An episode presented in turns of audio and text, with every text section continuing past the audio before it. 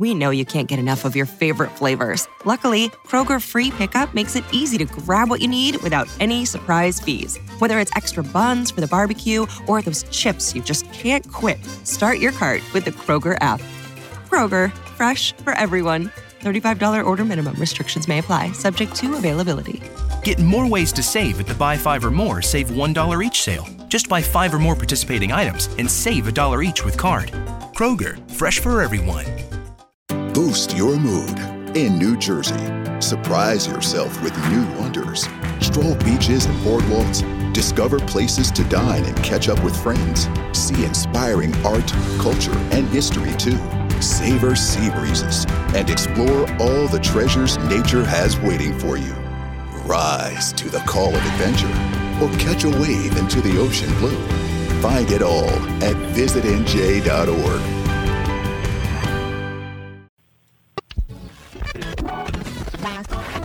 All Hit Radio.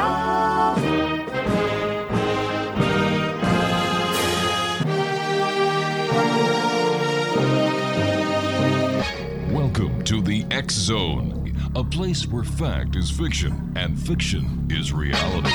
Now, here's your host, Rob McConnell.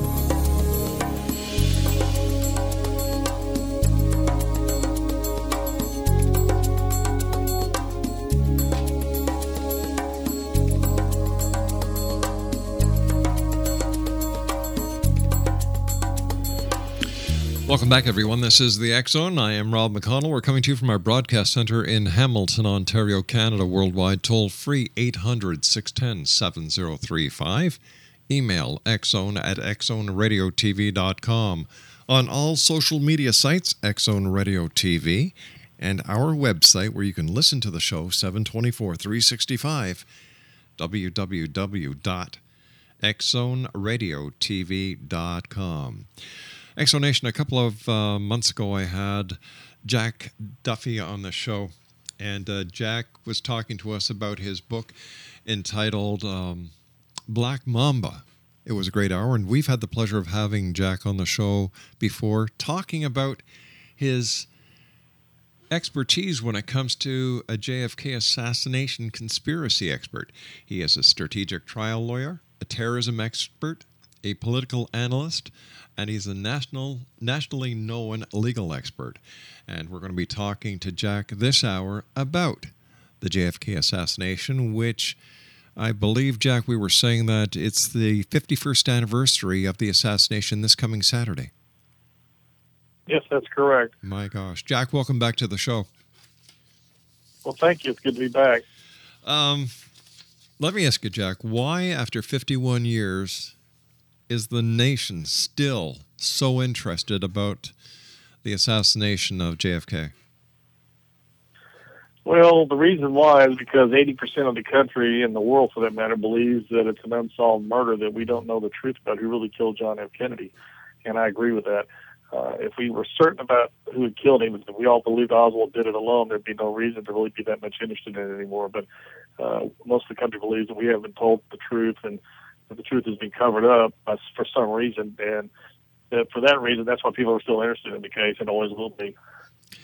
There, there I, I was uh, I was speaking to somebody a while ago who was trying to convince me that it was actually the Russian mob or the Russian government that was that was behind a Russian mob execution of President Kennedy.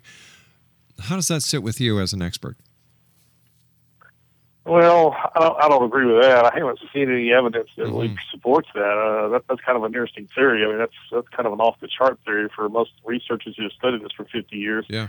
Uh, I've been studying for over 40 years, and I I haven't seen one piece of evidence that links hard evidence that links Russia to the whole thing. Uh, there's a lot of evidence that links the CIA and the mafia and the anti-Castro Cubans to the assassination. Much more hard evidence than links Russia. Well, I, I I wondered after I spoke to this gentleman if he was if he was making that connection because of the Cuban Missile Crisis, and and how Kennedy basically, you know, stood up against the Big Bear and had the Big Bear back down uh, during the uh, during the um, uh, what was it called? Uh, not Cold the, War. Yeah.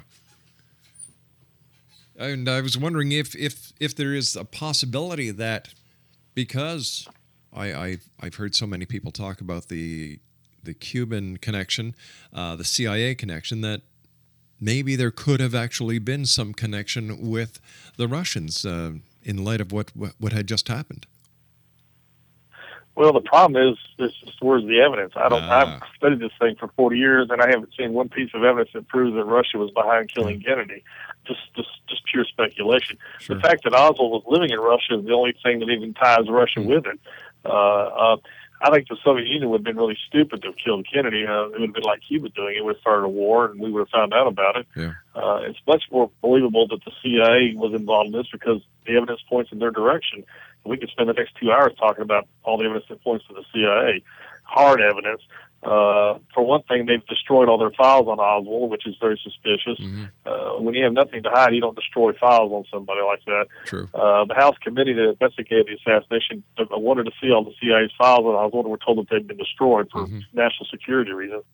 Uh, there, there was a man named David Phillips who was the head of the CIA's assassination group. He's now dead, but he was brought into Washington in front of the committee and said he's to testify about Oswald. He denied knowing Oswald when they had hardcore evidence that he did know Oswald. Uh, a Cuban, uh, one of the Cubans that worked with the CIA saw Oswald talking with Phillips in Dallas weeks before the assassination. Uh, what they were talking about, we don't know. But this Cuban guy uh, told testified that he saw Oswald with Phillips, and so we know for a fact that if he's telling the truth, that Phillips knew who Oswald was and had met with him. Uh, there's there's another indication that the CIA was mixed up with this because a man named a man claiming to be Oswald was down in Mexico City weeks before the assassination, uh, visiting the Cuban and the Russian embassies.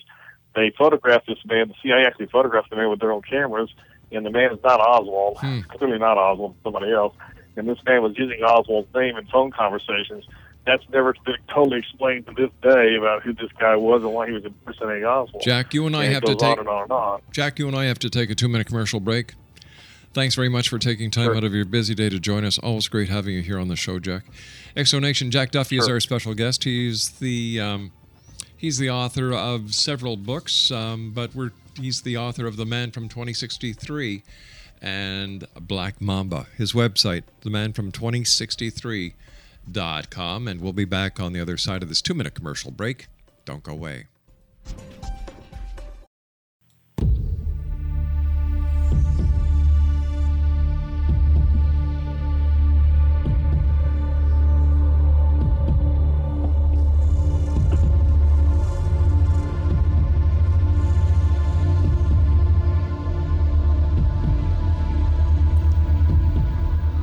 Exonation Jack Duffy is our special guest. www.themanfrom2063.com is his website. And Jack, uh, what got what's what what was it that that brought you to the point where here you are 40 years later, you've you've you've you've studied the assassination inside and out. What was it that that prompted you to take such an interest in the JFK assassination? That's a good question. Uh, what got me interested in it was my father, uh, who was who's now deceased. Uh, he actually saw Kennedy the morning of the assassination. He saw him in Fort Worth at, his, at the breakfast there when he gave his final speech. But uh, my father was playing bridge with my mother and some another couple uh, back in 1972, and this couple's older son was a police officer, and he had gotten a hold of a copy of the Zapruder film from a researcher who had gotten it from Jim Garrison. This was way before anybody had ever seen the film on TV Right? and he had a bootleg eight millimeter copy of it. So he showed my dad this the, the movie on that eight millimeter projector back then, and my dad was shocked by the film when he saw it. Uh, and he told me about it the next day, and then I went over and looked at the film, and then I got a copy of it myself. And of course, everybody's seen the film now for over many times. But uh, to me, the Zapruder film is the is the key to the whole case. It's the most important home movie ever made in the history of the world, and it clearly shows that Kennedy was hit by two shooters, or at least two shooters, one from the front and one from the back. Uh, you know, the way his head reacted to the headshot, eh, people believe now, and they still believe it to this day, that the fatal shot came from the right front because Kennedy was thrown violently to the back and left from the impact. And you see that clearly on the film. And had we not had this film, we may not have ever really known what had happened to Kennedy. But because Zapruder was lucky enough to film the whole thing, we, we have a time clock and a, an actual film showing what happened to the president. And that's what got me interested in it. Let, let's let's go back a little bit in time. Why was Kennedy assassinated? Was it because uh, of what happened with Cuba, or, or were there other reasons behind his assassination? Well, that's a good question. Uh, nobody knows for sure. I mean, we, we all would like to know the real truth on this Mhm. thing, but there's just a lot of speculation. But if I were going to guess about why I think it happened, it's a combination of several things. Uh, he had made a lot of enemies in the brief time he was president. He had stepped on a lot of toes. Uh, the CIA, for, instance, he was uh, at, at odds with them over Cuba and Vietnam. Uh, his brother Robert, the Attorney General, was going after organized crime like nobody else had ever done before, putting them in prison. And so the mob definitely did not like the Kennedys and had a reason to get rid of JFK. Uh, the Cubans, the anti-Castro Cubans, were upset with Kennedy about his uh, policy because of the Cuban Bay of Pigs invasion failing and then not taking Castro during the Cuban Missile Crisis. So they were all in cahoots with the CIA, or at least rogue CIA people who wanted to get rid of Kennedy. So there were a lot of reasons why a group could have gotten together and you know planned his death and gotten Oswald involved as a patsy or set him up as a patsy. So. Uh, I mean, I just think that's why he was killed. I think it was a uh, they wanted to get rid of him because he was going to take us out of Vietnam, which they didn't want, and he was going to revamp the CIA, which they didn't want. Mm-hmm. And it, Kennedy was uh, dangerous. Kennedy was uh, was hard, was untouchable. Uh, they couldn't do anything to him because he was too wealthy, too well liked, too popular. He was going to get reelected very easily, and they knew that. And they had a problem, and the only way to get rid of him was to kill him. Unfortunately, Um, was there any any any possibility that uh, President Johnson was involved in the assassination plot? Oh, absolutely. Uh, I, I, there's, a, there's been many books written about Johnson's possible involvement, and I, I agree with a lot of what they've written. Mm-hmm. Uh, I talked to Johnson's mistress, Madeleine Brown. She's deceased now, but I met, met her many years ago, and she told me that the day before the assassination, she was traveling with LBJ, and he made a comment that after tomorrow, the Kennedys will never embarrass me again. That's not a threat, that's a promise. And she looked at him and said, "What do you mean?" He said, "Just wait and see." Wow. And this is according to her now. And the next day, of course, Kennedy got killed, and then uh, she thought out what Johnson had told her, and uh, she started you know asking him more about it later on, and he finally uh, told her on New Year's Eve of that year that it was the oil people in Texas and the CIA and the mob that had done it, and that's all she needed to know. Uh, but so I think I think LBJ was definitely part of the plot, or at least he knew it was going to happen, and then he helped cover it up with the Warren Commission. So he's just as culpable as the people who killed the president, as far as I'm concerned. Why? You know, it, it seems that the Warren Commission was basically a way to pacify the American public, but the American public, I don't believe, really bought what the Warren Commission was trying to tell them. Right. At the very first, uh, everybody thought, oh, this has been a, a thorough investigation. When Mhm. it came out in 1964, September 64, the whole country was embracing the Warren Report. Oh, yeah, this is the, the final word. You know, it was just Lee Harvey Oswald. There's no conspiracy. I mean, gosh, you know, Earl Warren and these other six men would never lie to us. Uh, you know, people just accepted it hook, line, and sinker until a few Mhm. researchers started looking at the Warren Report and looking at their evidence and started digging holes all of a sudden.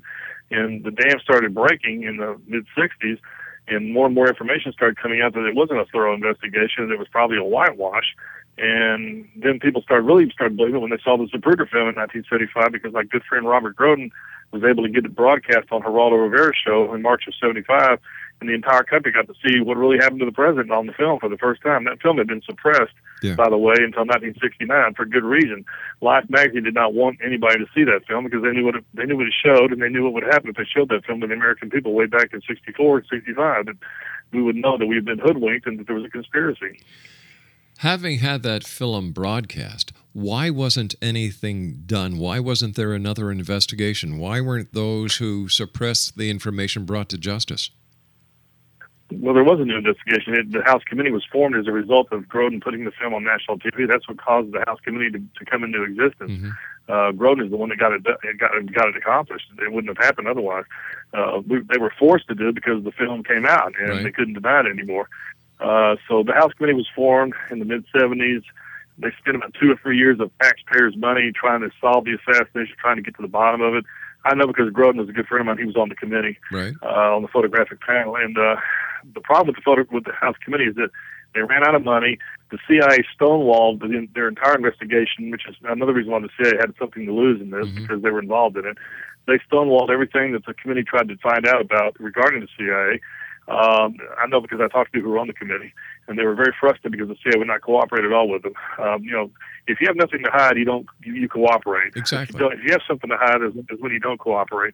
Um, the CIA, the CIA had to have been involved in killing the president. I mean, they, they, their fingerprints are all over the the whole assassination. Uh, it's just a real tragedy that uh, the secret has been locked up and will be locked up apparently for who knows how many more decades. But uh, to answer your question, there was another investigation, and they finally came out and said after acoustics uh, evidence proved to a 99% probability that there were at least four shots fired, which meant there had to be more than one gunman. And when they proved that, they had to say there was another shooter. But then they were crazy enough to say, well, there was a shooter on the grassy knoll because they couldn't deny it, deny it anymore. But they said, well, he missed the car. Uh, it was just Oswald firing from the rear that hit the president. Well, that's ridiculous. Uh, the, the shooter that fired from the front did not miss the car. He, he's the one that killed Kennedy. In your opinion, was Oswald uh, Patsy? no, absolutely. Uh, there's so much evidence down that's come out that points to him, the impossibility of him being the, the assassin on the 6th Mhm. floor. Number one, he was seen on the second floor by a lady named Carolyn Arnold, who worked in the depository. She saw Oswald eating lunch at 12:15, which is 15 minutes before the shooting took place. Plus, Oswald named two employees later on after he was arrested, two other employees that were down there with him. He would not have known who those people were had he not been down there. Right. Uh, at the same time he was seen in the lunchroom outside in the plaza, two witnesses remember looking up and seeing a man in the sixth floor window with a high-powered rifle waiting on the motorcade. Now, this is at 12:15, which is 15 minutes. The reason why we know the time outside is because the Texas School Book Depository had a Hertz rent-a-car sign on top of the roof. It's not there anymore today, but Hertz uh, took it down after the assassination. But at the time, it was on the roof, and it flashed the temperature every few seconds. And witnesses remember looking up and seeing the time on the clock, and it was 12:15 when they saw this guy in the window with a gun or a rifle, rather. So at the time, even if the times are off by a few minutes, Oswald can't be in the lunchroom and on the sixth floor at the same time. That's one alibi. The second reason is, had Oswald killed the president, he would have had to come down four flights of stairs because the elevators didn't work that day. There was only one to get up and down. That was through the stairs. Two women who were on the staircase that we've tracked down over the years have come forward and said that they were coming down right as the shots finished, and Oswald did not pass them on the stairwell. Uh, so if Oswald was coming down to get away, he would have had to come down the stairs and he would have passed or been seen on the stairwell by those women. He was not. He was seen in the lunchroom 90 seconds after the last shot went off with a coke in his hand. He was not out of breath or nervous like he'd just killed the president, which is impossible if he'd just killed the president. He would have been out of breath and nervous.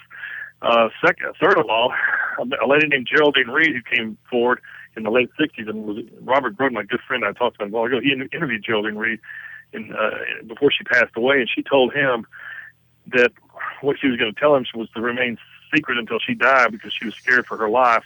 She testified for the Warren Commission. They didn't want to hear what she had to say because what she had to say proved Oswald didn't kill the president. What she told Groden in the Warren Commission is that at the time the shots were being fired, Oswald was standing in her office getting change for a Coke.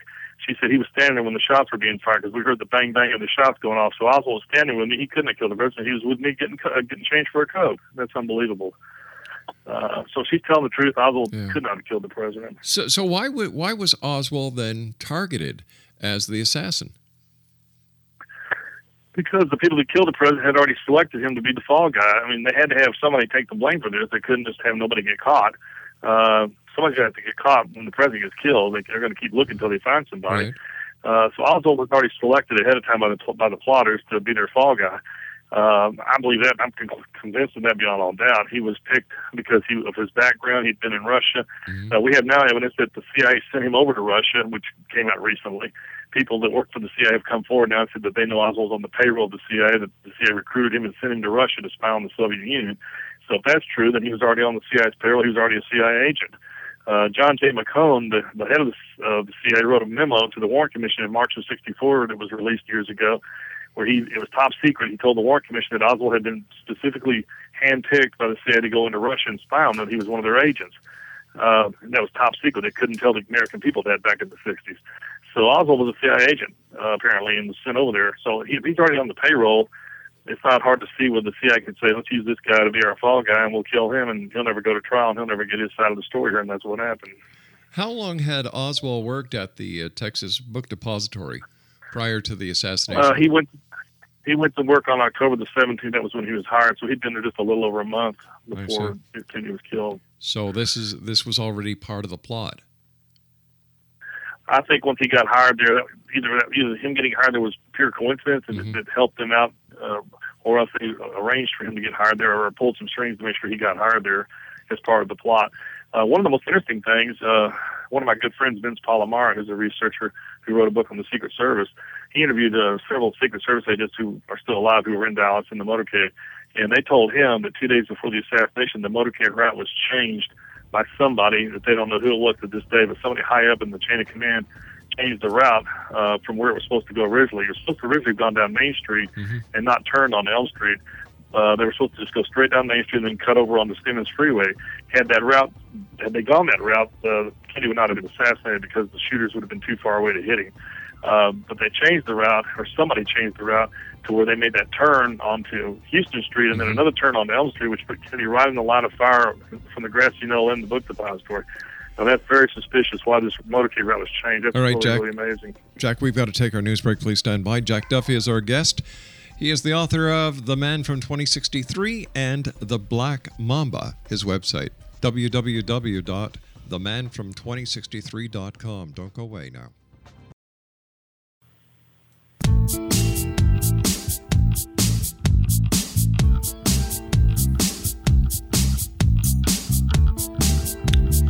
Welcome back, everyone. This is the X Zone. I am Rob McConnell. We're coming to you from our broadcast center in Hamilton, Ontario, Canada, and around the world on the X Zone Broadcast Network, Good News Radio Network, Rogers International, and iHeartRadio. 1 800 610 7035 is worldwide toll free. My email address is xzone at xzoneradiotv.com. On all social media sites, Xzone Radio TV, and you can listen to the show 724 365 at xzoneradiotv.com. Jack Duffy is our special guest. Uh, he is an expert on the JFK assassination, the conspiracy. He is a strategic uh, trial lawyer, terrorism expert, political analyst, and nationally known legal expert. He's the author of The Man from 2063 and his new book is entitled Black Mamba. His website, www.themanfrom2063.com. Jack, um, you were talking about people looking up at the Hertz sign on the Texas Book Depository and seeing a man with a rifle. Did anybody report this to the police or, or to the Secret Service? Well, they told the Warren Commission later on that they didn't get along by it because they thought it was a Secret Service or an FBI man up there with a Oh. rifle, not an assassin. Which you know you would think they would start questioning who's this guy up there with a gun. Yeah. But for some reason, they didn't, they didn't think it was an assassin. They just thought it was some Secret Service or FBI guy, which is you know amazing that they thought that. But that's what they that's why they didn't say anything or do anything. When it comes to evidence, Jack, as a, as a trial lawyer, you have more experience in this than a lot of people who who are who research the JFK assassination. When it comes to the medical evidence, how strong is it? Oh, it's it's powerful. Uh, I met and got to be good friends with two of the surgeons who personally worked on President Kennedy and tried to save his life on November 22nd at Parkland Hospital. Uh, one of them has passed away, but the other one is still alive today. But there were 24 doctors in total that tried to save President Kennedy in Dallas. And I've seen interviews with every one of them. Uh, most of them have passed away, unfortunately, but there's still a handful left alive. But every doctor who was interviewed said the same thing. They said that the fatal shot that killed the president had come from the right front because they could see the back of the president's head completely blown out while he was on the operating table. Uh, Dr. Robert McClelland, who's still alive, is one of my is a good friend of mine, was standing over President Kennedy uh, the whole time they worked on. him. He said he had the best view of Kennedy's head wound of all the doctors. He looked at Kennedy's head for 30 minutes while they worked on him. He told me that there's no doubt in his mind that the bullet that killed him came from the right front because they could see where the entrance hole was on the right part of the upper part of the forehead where it, where it hit him in the forehead, right at the top of the hairline. And the back of the head was completely blown out. There was a hole as big as, a, as your fist. They could put their fist into the hole. It was that big. Uh, so that's not an entrance wound in the rear of the head. That's an exit wound.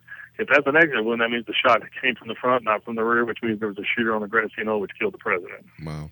And of course, uh, looking at the Zapruder, Zapruder film, you can actually see the the president's uh, the back of his head being blown out. Right. Yeah.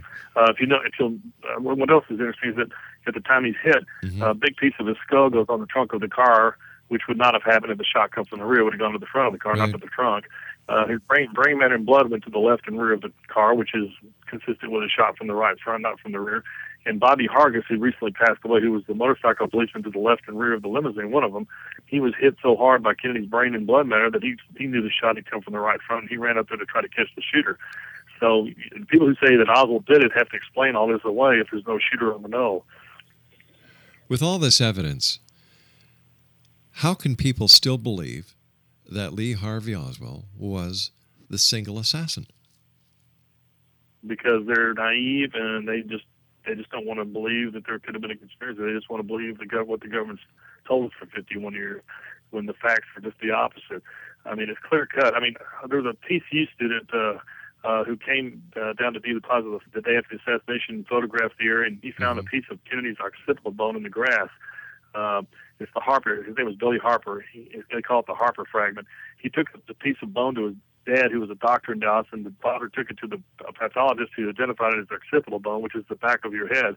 And they realized it was part of Kennedy's skull that had been blown out 20 feet to the left and rear where he would have been hit the day before. Now, how do you explain a piece of occipital bone being found to the left and rear of the car if the shot came from the rear? There's no way. Another part of the Kennedy assassination that I don't think anyone will ever forget was when the the Dallas police were bringing Lee Harvey Oswald into the basement to be transported, and Jack Ruby stepped out of the crowd and point blank range shot Lee Harvey Oswald. What was what was uh, Jack Ruby's role in this entire scenario? I believe he was part of the conspiracy. Uh, first of all, a lady named Julia Mercer, who is still alive today, but she's in uh, she's in uh, lives in seclusion, I think out of fear. Uh, but she testified before the Warren Commission, the House Committee, and then she testified in, for Jim Garrison in his trial in New Orleans, and she told the same thing to all three committees. Uh, she said that the morning of the assassination, she was caught in a traffic jam on Elm Street, right in front of the grassy knoll area, uh, while she was getting ready to go to work, and uh, a green pickup truck was parked to the right of her. On part of the part was parked up on the curb, and part of it was in the street. And she saw two men in the front of the truck, uh, driver and a passenger. The passenger got out of the truck while she was stuck there and walked around, took a gun case like he'd carry a hunting rifle in, and walked up the hill behind the fence. Uh, the man who's the driver was staring at her like, like, what are you looking at, lady? You know, mind your own business. She got kind of scared because he kept looking at her and giving her a dirty look, and then she drove off.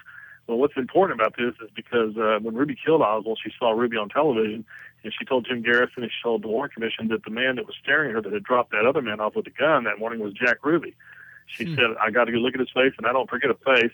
And that was Jack Ruby staring at me. He was the driver of that pickup. Now, if she's telling the truth, then here we have a connection with Ruby dropping some guy off two hours before the assassination who has a rifle and a gun case. That's number one. Uh, Ruby also uh, was visited by mafia figures right after he shot Oswald. They were the first ones that came to the jail there in Dallas to meet with him in private. Uh, now, why would the mob be interested in talking to Jack Ruby uh, unless there's something that they want to communicate with? Uh, before the assassination, Ruby was receiving phone calls from very high-level mobsters throughout the United States. They were calling him for some reason because the House Committee traced the phone calls, got the phone numbers, and traced them where the calls came from. And we know they were coming from high-level mafia figures.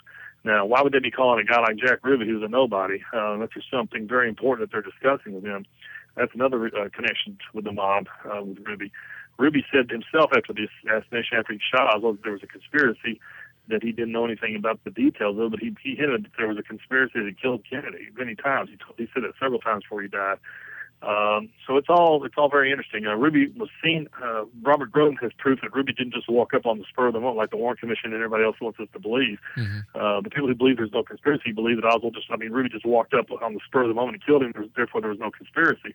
Well, Groden has uh, NBC film footage showing Ruby was down there 10 minutes before Oswald was brought down. So if he's down there 10 minutes beforehand, he didn't just walk up on the spur of the moment. He was waiting for Oswald to come down. But wasn't there a report that uh, Jack Ruby, just minutes before uh, he uh, shot uh, Lee Harvey Oswald, had actually gone to a Western Union, uh, gone to a Western Yeah. Union shop and uh, and sent one of his girls some money? Well, that's the story, but then Groden's got photographic proof that he was down there 10 minutes before, Wow. so apparently something's not right. Uh, that could have been an imposter that was using Ruby's name to provide an alibi Yeah. for him to show that, to try to show there wasn't a conspiracy when there really was. Uh, Robert Groden told me that they'd never have proven for sure if the timestamp was correct on there, if the, cl- if the timing was even correct, or if it was even Ruby that, that actually was the man that posted the money. Uh, all I can say for sure is that he's got photographic proof that he's down there 10 minutes before Oswald's run out. So I don't, know, I don't know where this other story came from, but Ruby can't be in two places Yeah. at once. Uh, so it's all very interesting, but uh, All right. So if we if we have if we have a CIA connection, if we have a Cuban connection, if we have uh, a mob connection, we have we have let me see Jack Ruby, we have Lee Harvey Oswald, we have at least how many shooters would you say? there had to be at least three, minimum three, Okay. two in the rear and one in the front, one on the grassy knoll. The reason why is definitely there was a shooter from the sixth floor window with Oswald's rifle. I just don't think it was Oswald. I think that they got Oswald's rifle into the building without his knowledge, and the, they had a shooter use his rifle to make sure that he was linked to the, to the assassination that they had his rifle up there. uh, another shooter was somewhere behind the limousine on in another building or maybe on another, another window in the sixth floor. I'm not sure where the other shooter was, but he was somewhere somewhere behind the car too. The reason why there had to be two shooters in the rear is because uh, of the bullet that hit Connally. Uh, Connally, Governor Connally was wounded along with President Kennedy. He survived, and Connally said uh, many times before he died, when he testified before the Warren Commission, that the bullet that hit him did not hit Kennedy. Also, that he was hit by a separate shot from Kennedy. He said that over and over and over. He never changed his opinion about that. And Connally was a hunter. He was experienced with gunfire and with Mm-hmm. gunshots and rifles because he hunted a lot. And he said, I can tell you right now that the bullet that hit Kennedy was not the one that hit me.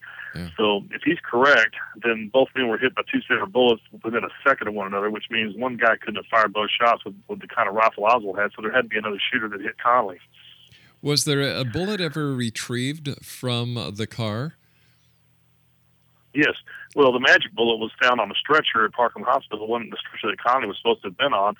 Uh, it's very interesting how that bullet came about. It just happened to show up unexpectedly, like it was planted there by somebody. The bullet itself is almost pristine. Uh, it's hardly ever, there's very little damage to the front of the bullet.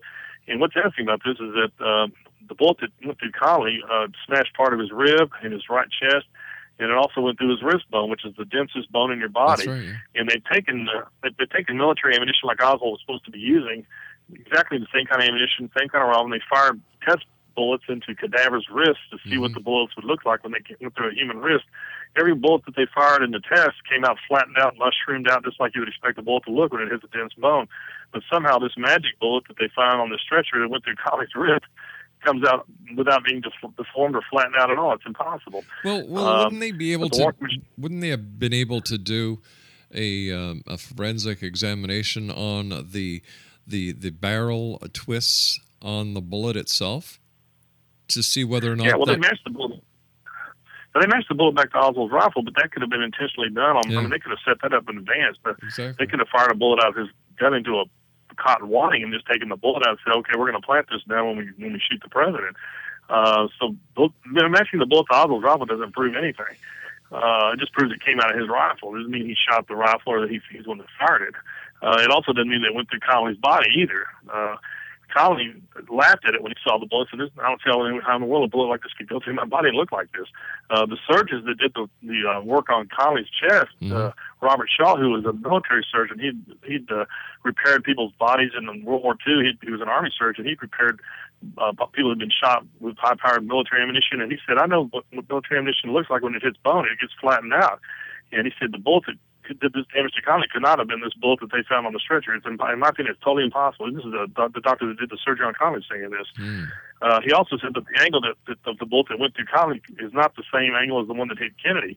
Uh, that's another reason why that single bullet theory is baloney. Uh, the doctors even disproved that. They measured the angle through Connally, and it doesn't even come close to be. It's a much steeper angle that goes through Connally than what hit Kennedy. Uh, so the whole thing just doesn't add up. It's, it, the trajectory doesn't line up properly on the single bullet theory. Uh, the bullet that hit Kennedy went into his back a few inches from his neck, not in his neck, because they have the code in the shirt, and, and we know where the bullet hole is because it's in his clothing. Uh, the autopsy pictures prove where the bullet hit him. We have pictures of his back where the bullet hit him, and it's not in the neck. Uh, the bullet went into his upper back, and that bullet, by the way, was never found at the autopsy. They, they never traced the wound from the back through the front to see if it went through his throat. That's another thing I wanted to bring up about the autopsy. They never did do a proper autopsy on President Kennedy. So there are a lot of things about this assassination that have caused all this controversy uh, because they didn't do a proper examination. Let, Uh, let me ask you something. go Let me ask you something, Jack. If the president, if President Kennedy would have been assassinated today with the technology and the forensic abilities that law enforcement has at their disposal today, would they have been able to cover up the assassination? I don't think you can get away with it today No. with all the technology we have. I, I think it'd be very hard to get away with it. Real hard. I mean, we have much better technology now. We have DNA, we have mm-hmm. computers, we've got cell phones, we've got. I mean, just got massive technology now. It'd be, it'd be really hard to kill somebody and, and get away with it if there was a conspiracy. At least I think it would be. Yeah. So, so you were saying that there's there there was more there are more questionable aspects of the autopsy that there was no autopsy performed. Well, there was an autopsy done. Okay. It just doesn't one doesn't wasn't done properly. Ah. Uh, the doctors who did the autopsy, number one, were not forensic pathologists. Only one of them was, Colonel Pink, Finck was, but the other two were not forensic pathologists. forensic pathologists are the ones that do. They're experts at gunshot wounds. They're the ones that come in and do autopsies on homicide victims, suicide victims. Right. Uh, they're specially trained for gunshot wounds. These two guys, two of the three doctors, were not trained in gunshot autopsies. Yet they're doing the most important autopsy on the most important murder case in the history of this country, and they don't really are not trained to do it right. That's number one.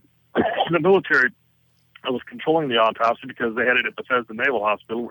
The autopsy should have been been done in Dallas, number one, Of course. uh, because that's where the murder took place. And at the time, it was not a federal crime to kill the president like it is today. So Texas had jurisdiction over Kennedy's body, not the federal government. And Dr. Earl Rose, who was the best forensic pathologist, one of the best in the country, was in Dallas, and he would have done the autopsy on President Kennedy had they let him do it. But the um, Secret Service would not let him do it. They took the body out against the against the Dallas authorities' wishes, and took Kennedy back to Washington when they did the autopsy up there. That's another reason why I believe it was a conspiracy because had the autopsy been done in Dallas, the truth would have come out. So that's why there was that struggle as the as the C, as Secret Service wanted to take the body back and Parkland uh, the you know the why wasn't the jurisdiction maintained in in Texas did, did the Secret Service actually have the authority to remove the body Well, what happened was Dr. McClelland told me what happened because he was standing there and he saw what happened. He told me that uh, Dr. Rose blocked their path when they were wheeling Kennedy's casket out of the hospital and said, "You can't take his body out here until I do an autopsy because the law says I have to do it here." And Dr. McClelland said the Secret Service agents pulled their guns out and said, "Move out of the way. We're taking the body. We don't care who you are. And, you know, you're not doing any autopsy here. We're taking the body to Washington." They physically moved him out of the way, forcibly moved him out of the way, and took the body out by force. Uh, I mean, that's that's hard to believe, but that's It what is, happened. All right, Jack, stand by. You and I have to take our final break for this hour. Exo Nation, uh, Jack Duffy is our special guest. He's the author of The Man from 2063, and his new book is entitled Black Mamba. Jack's website is www.themanfrom2063.com, and Jack and I will be back on the other side of this commercial break as we wrap up this hour here in the X Zone from our broadcast center in Hamilton, Ontario, Canada. Once again, you can listen to the Zone 724 365 simply by going to www.xzoneradiotv.com. That's www.xzoneradiotv.com.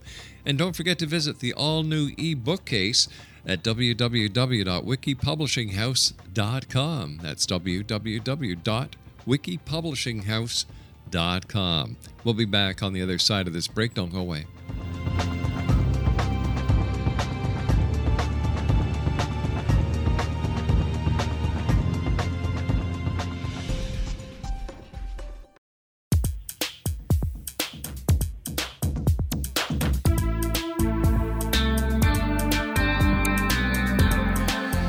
Back, everyone. Jack Duffy is our special guest of this hour. He is a JFK assassination conspiracy expert, strategic trial lawyer, terrorism expert, political analyst, and nationally known legal expert. His website is www.themanfrom2063.com.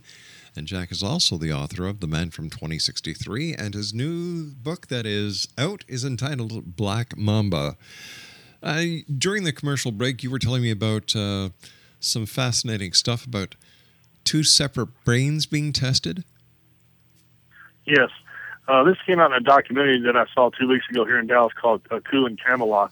Uh, some researchers discovered from the National Archives that uh, they did the, the uh, an autopsy on President Kennedy's actual brain on Monday the 25th, the day of his funeral, and they sectioned the brain like you do a loaf of bread, like you're supposed to, and they realized that the fatal shot had come from the front when they tracked the, the path of the bullet through the brain.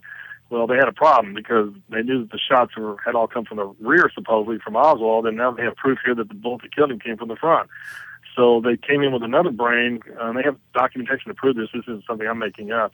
They brought in another brain that had been shot from the rear, apparently to set up to simulate what had happened if Oswald had killed him.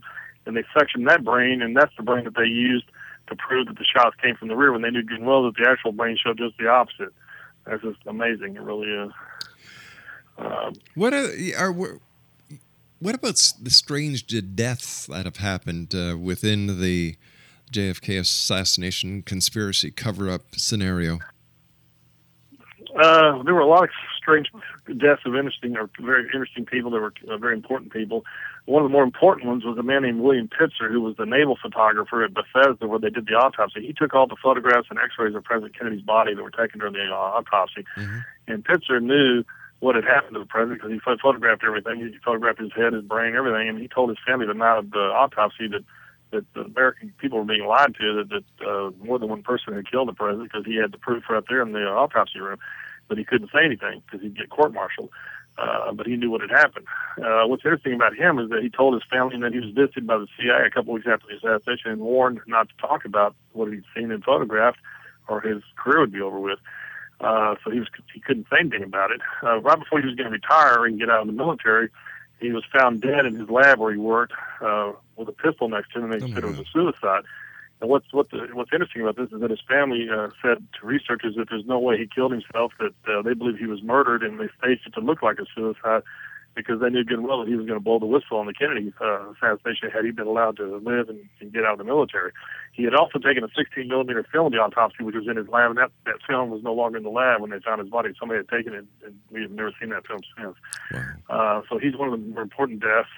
Um, there were three mobsters, uh, one Sam Giancana, Johnny Roselli, and Chuck, Charles Nicoletti, or Chuck Nicoletti, who were all murdered within a few months of each other uh, in the mid 70s. They were all going to be brought to Washington to be uh, to testify before the House committee. They were all being subpoenaed by Washington by the committee, and all three of them were murdered by the mob before they could be brought to Washington. Uh, Giancana was killed in his home in Chicago. Roselli was killed in Miami and chopped up in pieces and dumped in the bay. And Nicoletti was killed in Chicago in a parking lot. So all three of these guys were murdered uh, right before their testimony was going to be used or before they could testify.